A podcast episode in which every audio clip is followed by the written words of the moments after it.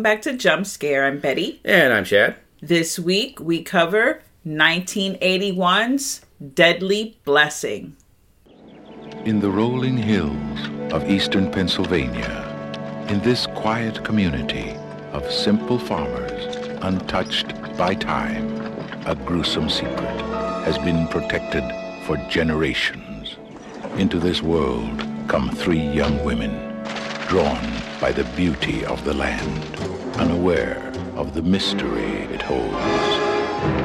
How could they have known that what they would discover would call forth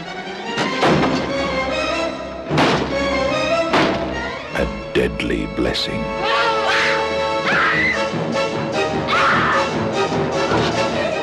Your laws cannot crush the incubus. Ours can. There are three of us. We'll manage. We shall make it impossible for the incubus to rest comfortably in your soul. If thine hand offends thee, then in God's name, cut it off.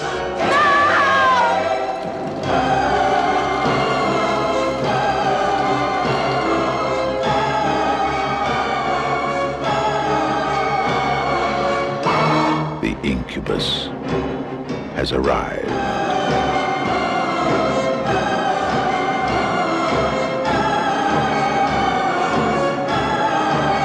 Those who will not believe.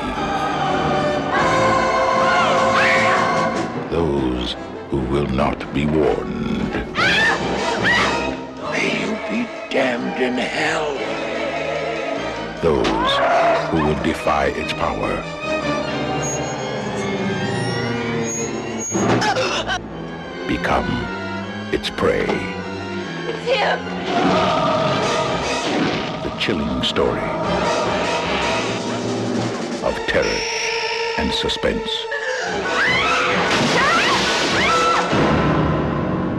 Deadly blessing. We are celebrating two things with this movie, two events. One is the birthday of Wes Craven, who directed and co wrote the screenplay for this movie. His birthday is on August 2nd, so it was yesterday if you're listening to this on Wednesday, or today if you're listening to this on the future. Oh no, if you're listening to this on Tuesday, it's Monday. You know, because we we cover a lot of a lot of different countries are listening Yeah. to us, so Maybe it is. And then it's also the 40th anniversary of this film because this film came out in 1981, In August of all months, too. August 14th to be exact. So I had never seen this movie in its entirety. I had started watching this movie many moons ago. And I was like, this is a very boring. So I stopped watching it. I was, I probably watched maybe the first 15 minutes of the film. I, I'm really being generous with that. It may have been less. And Chad had already seen this film. I don't know how many times. This is, I don't know, maybe the fourth or fifth time I've seen it.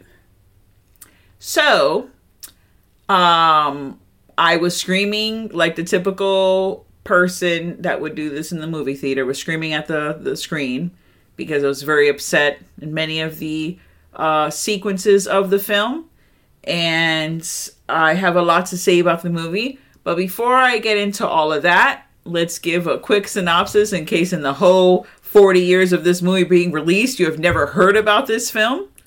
Uh, this is obviously predating Nightmare on Elm Street and Scream, of course. Uh, but you can see in the film things that he would use later on in his movies. I would categorize this movie as a kind of like suspense thriller, like who done it.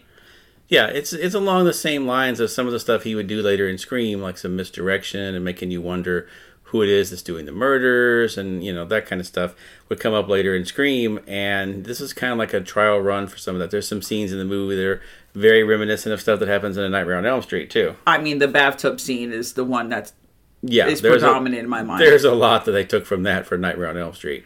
So, oh, and then there's also the whole like bad dreams, bad man coming for me in my dreams thing. So who knows? I mean, I know it's universally known that he got this idea for Nightmare on Elm Street by reading an article about, um, you know, someone who had- died in their sleep over that kind Yeah. of stuff. Yeah. But yeah, but I, you know, this may have been the, some of the seeds of that too, because they talk about this and about the dark, gr- the gray man that comes for you and says your name and that kind of stuff. So they're they're kind of like I said, there's a lot of seeds of different uh, movies of his that would be much, it would work much better in other movies. So, Chad, do you want to give like a little synopsis of this uh, amazing film that we saw? Okay, so you have the married couple uh, that's played by uh, Maren Jensen and Douglas Barr, who you would know uh, Maren Jensen mostly from Battlestar Galactica. She played uh, uh, Commander Adama's daughter in that. She was in almost all the episodes. And Douglas Barr, you'd recognize from everything in the 80s. If there was a show in the 80s, that guy was on it. He was on The Fall Guy and lots of other things throughout there. He was always like the best friend, the next door neighbor, something. He was there. So they play a couple who have a farm that's located near the Hittites, which are kind of like an Amish family or Amish, you know, group Community. community, yeah. And they, uh, the uh, the husband uh, had been a member of this sect until he left, went off to the big city, went to school, met the girl, they got married, and they came back when he had inherited a farm from his grandparents. And he's like, "Well, we're going to live here, we're going to run the farm, and I'm not going to go back to the, the Hittite community," which pissed them off greatly, and they've shunned him, and they're just generally unpleasant to be around. The film has a very um, made for TV uh, feel to it, even though Yeah. this came out theatrically. Uh, we had covered one of his uh, made for TV films, Summer of Fear, Yeah. and uh, another podcast that we done that we did, and this film is it's very it, it's a slow burn Yeah. uh at first and then you know things oh there's you know there's more did you see the guy from uh the hills have eyes Oh, there's a lot of people in this movie. I was just running down. I was starting to describe what was going on.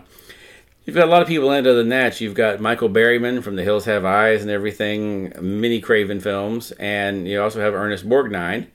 Uh, we got Wes Craven directing as well as co-writing, and we got James Horner doing the score. james horner Yeah, this is one of three movies he did horror uh, scores for this year. He did this, The Hand, and Wolfen. So he was busy doing a lot of horror that year.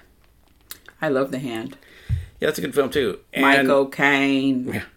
So shortly, this is not really a spoiler because this happens pretty quick in the movie. Uh, Douglas Barr's character, uh, Jim, he dies. He's in the barn, and there's a mysterious accident with the tractor, and he's pushed against the wall and killed. And after that, things, strange things start happening around the farm. yeah and you know there's the whole funeral and her uh, best friends come down from LA or up wherever they are and go to help her through this time and stay with her for a week. And one of her friends is played by Sharon Stone. A very young 23 year old Sharon Stone. Yep. And next door, besides, you know, on one side of the farm, they have the Hittites, and on the other side, they have their strange kind of country neighbors, which is a woman and her daughter. That they're a little odd, but they seem fairly harmless. They're just kind of the nosy neighbor types. Yeah, you know what's funny? I thought the movie was going to be centralized around those two characters because those two characters open the film. Yeah. and there's already the beginnings of some kind of uh, character development with them but they end up being the very annoying weird neighbors. That you don't want, but somehow you always get. yeah and you know they they are sprinkled throughout the film. You don't really know who's doing what because as Chad said before there's a lot of misdirection. Um you know there's you think it's one person everyone has a motive the The Hittites want to buy the land back so that they can, you know, expand their farm on it. and then the people next door they're just being weird You don't know, maybe they're just weird country people that are like, well, we need to kill the city folks that came down here. Yeah, so you don't know either, and you know who who could be doing these things. um, that happen, and it's just random weird things, you know, a snake in the bathtub, a spider, you know, There's a lot of spiders in this movie. There's a lot of spiders. I wish I would have known about that, Chad. Uh, I did not appreciate that because I do not care for spiders, and I did not appreciate that. Yeah, there's a lot of real spiders in this. This was all pre CGI. They were just throwing real spiders on people. Which, from what I read online, she wouldn't let them throw the the spider on her until they guaranteed you. And I'm sorry, guaranteed her it had no fangs. They pulled this thing's fangs before they threw it on her. Hell yeah. I don't want that shit biting me Yeah, I don't blame her. At all for an acting job. No, thank you. Yeah, so, get that damn spider the hell out of here. Uh, so yeah, it's just like one thing after another. Uh, I th- I have this movie was all over the place for me. It felt like I felt like it didn't know what it wanted to be, and it's not because of the ending. That just was the fucking cherry on the top for me. That was a nail in the coffin. I was like, "Fuck this." I know that this is has a like a large cult following. It's a cult movie. People are just fucking obsessed with it. I could give uh, it. It's good and it's not good because if you just stick with the one direction of it, it's fine. But then all around the other surrounding area doesn't make sense. There's supernatural elements sprinkled throughout the film, and then there's also a slasher element to it. There's the person going around killing people, and you don't really know who's doing it. That's fine. That's not the issue. And then when you find out who it is, and then you're like, oh, okay, there you go. It ends with it comes back to the supernatural element, even though the uh, the leader of the Hittites says the incubus has gone, is not gone, and then some crazy shit fucking happens, and then the movie ends, and and then it ends, and then there's like a weird like narration, like narration. a, a uh, passage out of the Bible. Yeah, and you're like, what the fuck did I just watch? That's how I felt. I felt like, what? What? Well, I, you know, it was always strange because, like you said, they mix it. You know, throughout it, you have like the regular slasher things going on, and then you have Sharon Stone's character who almost immediately when they get there, she starts having the nightmares about there's a gray man at the door and he's creepy and you know she said and he made me eat a spider and he, he turned to a spider and she's having all these creepy nightmares of some guy like touching her while she sleeps and making her eat spiders. You see the nightmare pretty vividly at one point. And you get the feeling that like they were going to do something with that like maybe she was going to be maybe a little psychic or something and she was in touch with what was going on What but then they 80s never movie where someone's a psychic? That know, never shocking. happens. and but they never really go anywhere with it with her character she just has the bad dreams and she sees some creepy stuff but you're not sure was that the supernatural that she saw or was that the slasher that she saw it could have been either so yeah i agree they were a little all over the place with what exactly was going on and i'm wondering if this was one of those things where because i from what i've read i know for a fact the ending was forced on them. They didn't want that surprise jump scare at the end.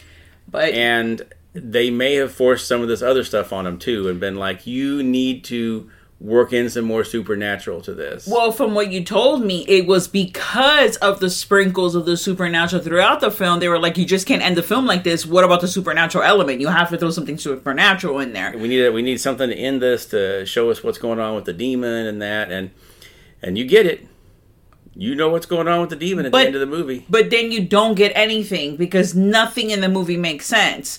You understand the motive of the actual real killer. That's closed. okay here spoilers from here on out in case you want to be surprised by this movie and you haven't seen it uh, you find out that the next door neighbor and her daughter it's actually her son she's been forcing him to live as a woman his whole life because her husband left her and she's been bitter at men ever since and she even says like early on in the movie about how much she hates men and she's like i'm glad i didn't have a, a son because i'd had to put him in a sack and thrown him in the river And it's a whole pre Angela sleepaway camp moments Yeah, with the like- whole breaking of the shirt and the reveal. It's all the whole shebang. And it's fucking, I was like, oh shit.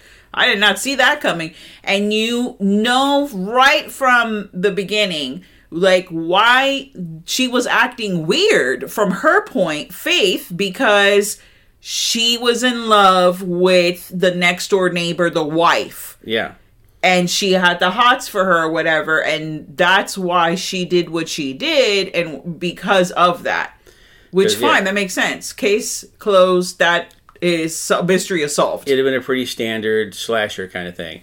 And she was killing other people that were, you know, pissing her off apparently throughout it because, you know, she got uh, Michael Berryman at one point because I guess he was just a creepy dude that always bothered her. he ruined her painting and was That's right, calling about her that. the incubus He was calling her the incubus, and then he did just come over there and smash her painting. So he uh, he pissed off the wrong crazy person, and she killed some other people in the movie too that apparently were just not on her good side apparently, because she got the other girl, their other friend that came down. Yeah, she did kill her too, which there was no motive for that, for her killing her, whatever. But like I said, there was misdirection because you think it's the like the cousin he he's like betrothed to because she leaves the house wearing a white nightgown and holding a knife, and then Yep. there's a knifing in Because you car. have one of her two friends that's down. Like as soon as one of her friends, she decides to go out jogging and her shorts and tank top, and of course she runs across some of these uh, Hittites, and they're like, "Holy shit, we've never seen anything like this before! A woman jogging around with legs exposed. Holy shit, this is insane." I see an ankle and I am hot. yeah, this as soon as she meets this guy, he's all about. He's like, "Holy shit, I can I can see your ankles and your shoulders. God damn, this is incredible." And he was the brother of the uh, Maren Jensen, uh, the Martha character. He was her uh, brother-in-law. And since the family has been shunning the guy, he hasn't really had any contact with any, you know, buddy. And so she starts talking to him about, you know, how bad it sucks that, you know, he couldn't even go to his own brother's funeral. He couldn't talk to him even though he lived right next door to him.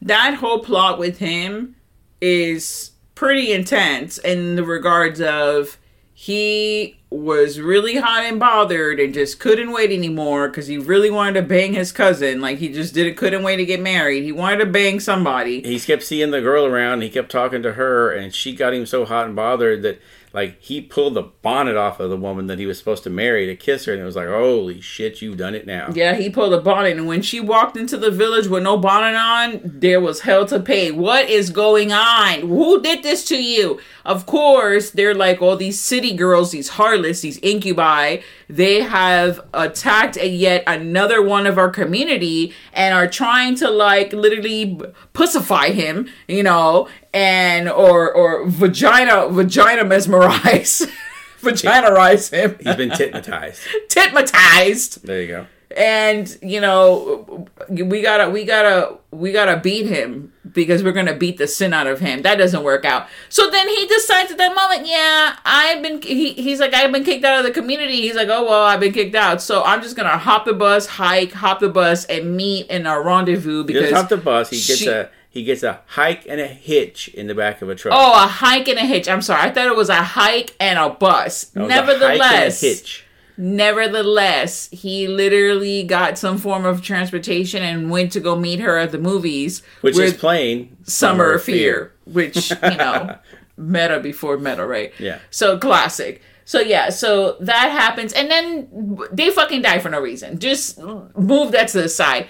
The supernatural element. What the fuck, man? What's this ending? That's that's literally me screaming at the screen like, what is this going on? No, let me tell you. So The jump scare, it was fucking great because you did not expect this at all because it did not come out. And I think actually the last like 10 seconds of the movie are the scariest, mind you, besides the spiders, are the scariest part of this film because they did like an exorcist kind of like the lighting where it's just like she closes. okay, I, I want to I want to describe this. Okay, you ending. describe it, but throughout the whole movie, the Hittite people are constantly talking about the incubus. The incubus will lead people astray. The incubus will lead them to this.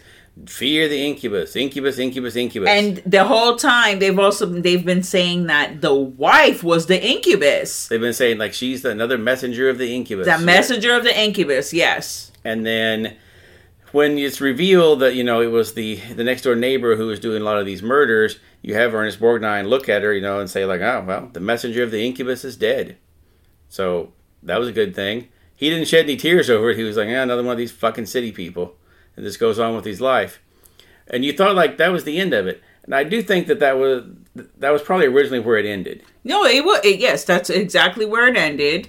And then they, she, I'll let you tell the thing, but she decides like you know she's gonna stay. Sharon Stone goes home, and she goes back in the house, and that's when shit gets crazy. She goes back in the house, and it's a long shot from her turning around, closing the door. Now she's facing directly into the kitchen, which is across the other side of the house, and she sees the spectral of her fucking husband, who looks who looks zombified. Like he looks like we just saw him like fucking I don't know, uh, ten minutes ago, and he was you know because he he got dug up uh, resumed or exhumed or whatever. He was all hanging on, you know, by his by fucking rope, uh, hanging on like Yeah, with his fucking like- they had him funeral like a- suit. They had him like a puppet in the barn. Yeah, he was all puppeteered. He looked great. He looked like he just died like five minutes ago. You see him now, he looks like fucking Michael Jackson in Thriller. like he got the Thriller makeup on, the gray skin and the weird like Cro Magnon like brow,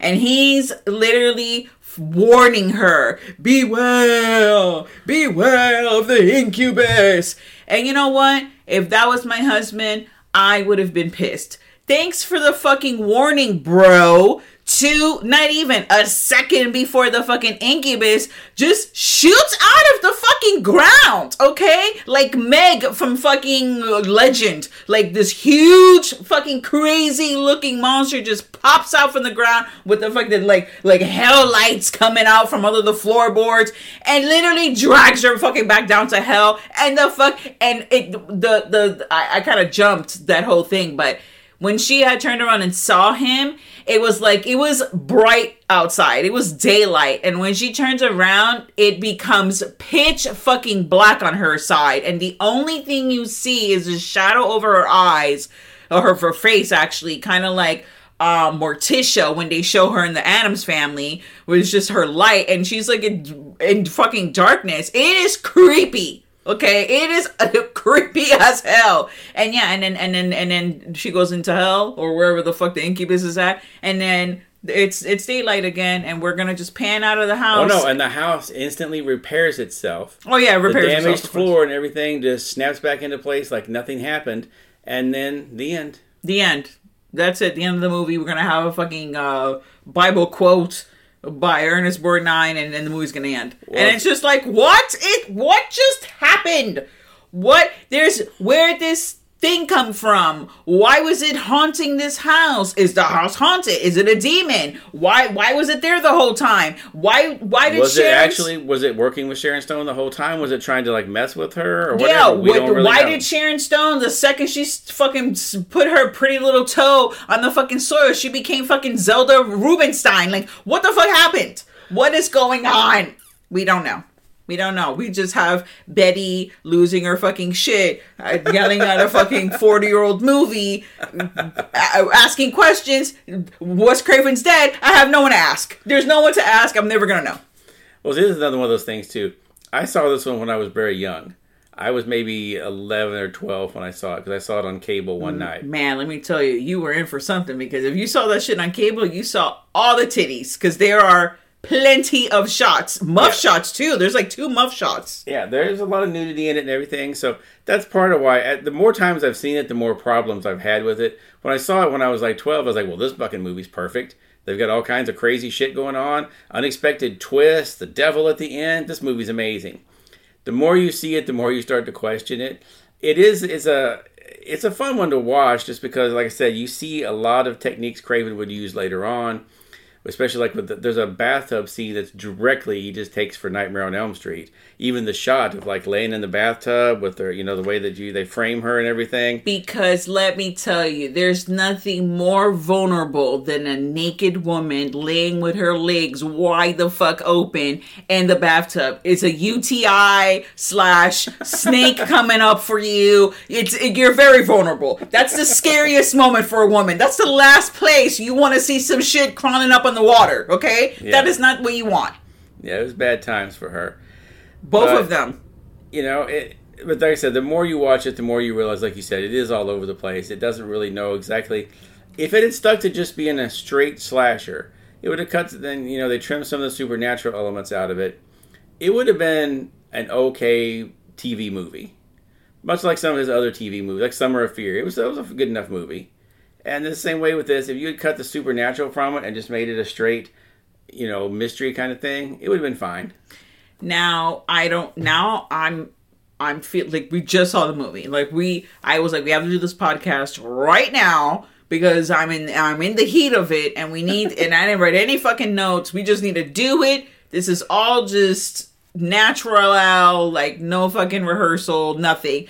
Um, we don't do any rehearsals, but at least we write notes most of the time.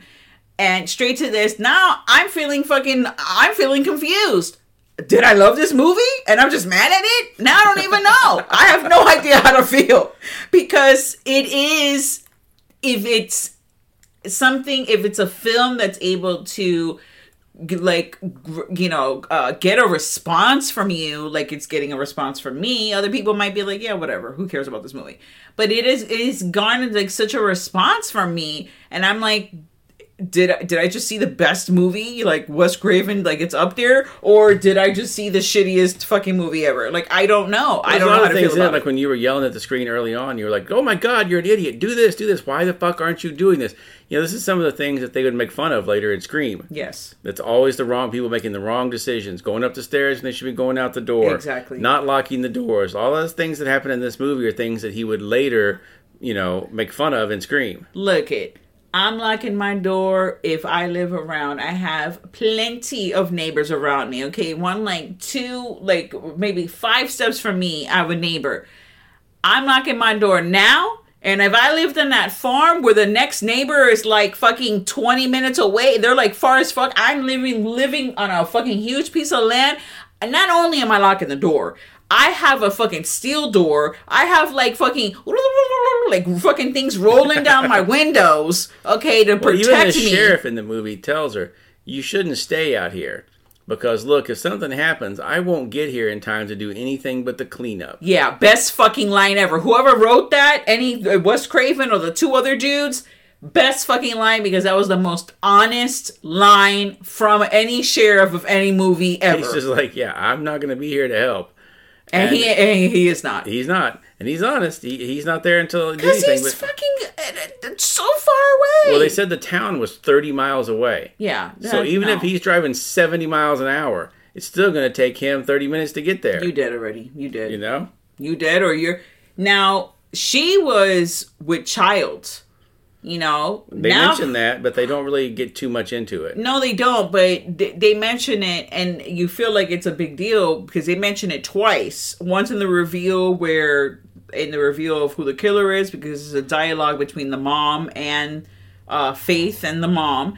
Um, and how she's never going to be Faith's because she has a child in her, and then when the husband tells her At the in the beginning. beginning that she that she's with child and she's doing the spring, which is the beginning of life, which is when life begins, not only obviously in the farm, but just in fucking Greek mythology. It's like the spring is like a big fucking deal. That did not save her. Like that fucking thing took her down to the fucking depths. We don't even know. Like I'm so intrigued just by that. I if maybe if there was the killer was being possessed by this thing. Maybe the grandparents died because the fucking land is cursed and they gave it to the fucking grandson because he was young and maybe he would be able to fucking deal with it. Something Or if like they explain that that's why the Hittites work all that land, is because they're like to the- protect them. Yes, they- they're the fucking guardians of the land. they protect the you know they keep the incubus from coming out Exactly. because they had mentioned they wanted to buy the land they wanted to keep to get it back in the in the into the hittite fold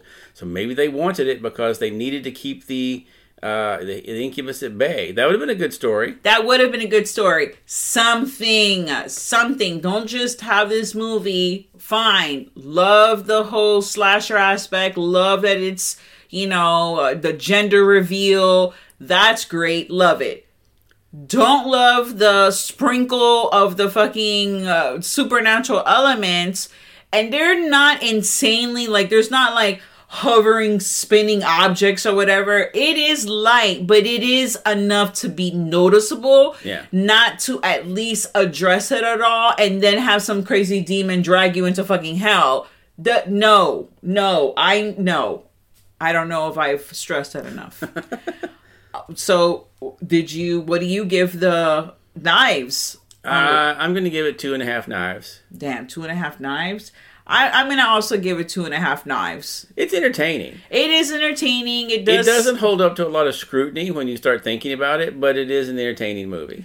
If it, you know, if I was like, I don't know, drunk or something, or had at least one drink in me, and I was watching it, I wouldn't even be questioning everything. I would just be like, oh shit, oh shit, I'd be crazed. Yeah. You know, and then that ending, just if That's anything, one of the best like jump scares there is because it's so out of left field. It's just like that uh, cartoon Bambi versus Godzilla, where you watch the whole like opening credits of Bambi eating in the field, and suddenly Godzilla just stomps her. You're like, oh shit, that was the whole movie. Okay, that's that. Like you know, you don't see it coming. Yeah. And this one at all, because there's been some, like you said, there've been some little supernatural elements, but nothing big. And then suddenly this fucking thing just busts out of the floor and pulls her down into hell. Boom. What the hell?